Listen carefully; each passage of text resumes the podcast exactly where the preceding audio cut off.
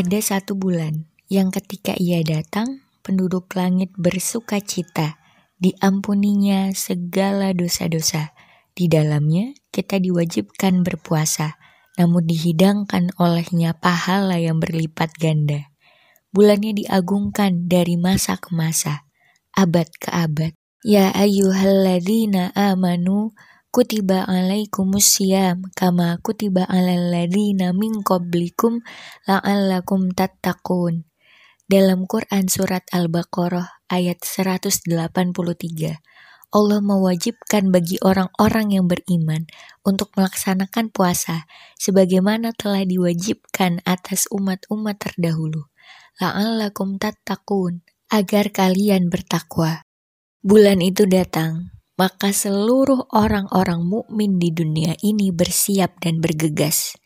Ada yang sudah melatih dirinya dari bulan Rajab dan Syakban, belajar apa saja fadilahnya, keutamaannya, larangan dan perintahnya.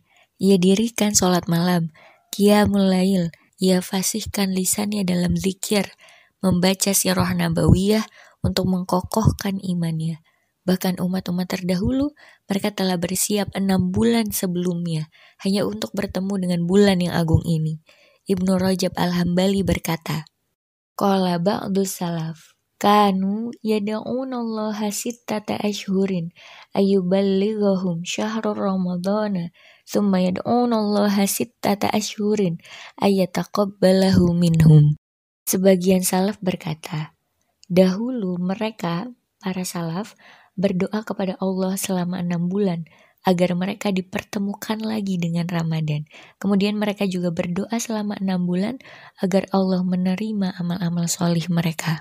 Pun rumah-rumah yang mulai bersiap, ibu yang sedari pagi sibuk mencatat keperluan dan kebutuhan di bulan Ramadan.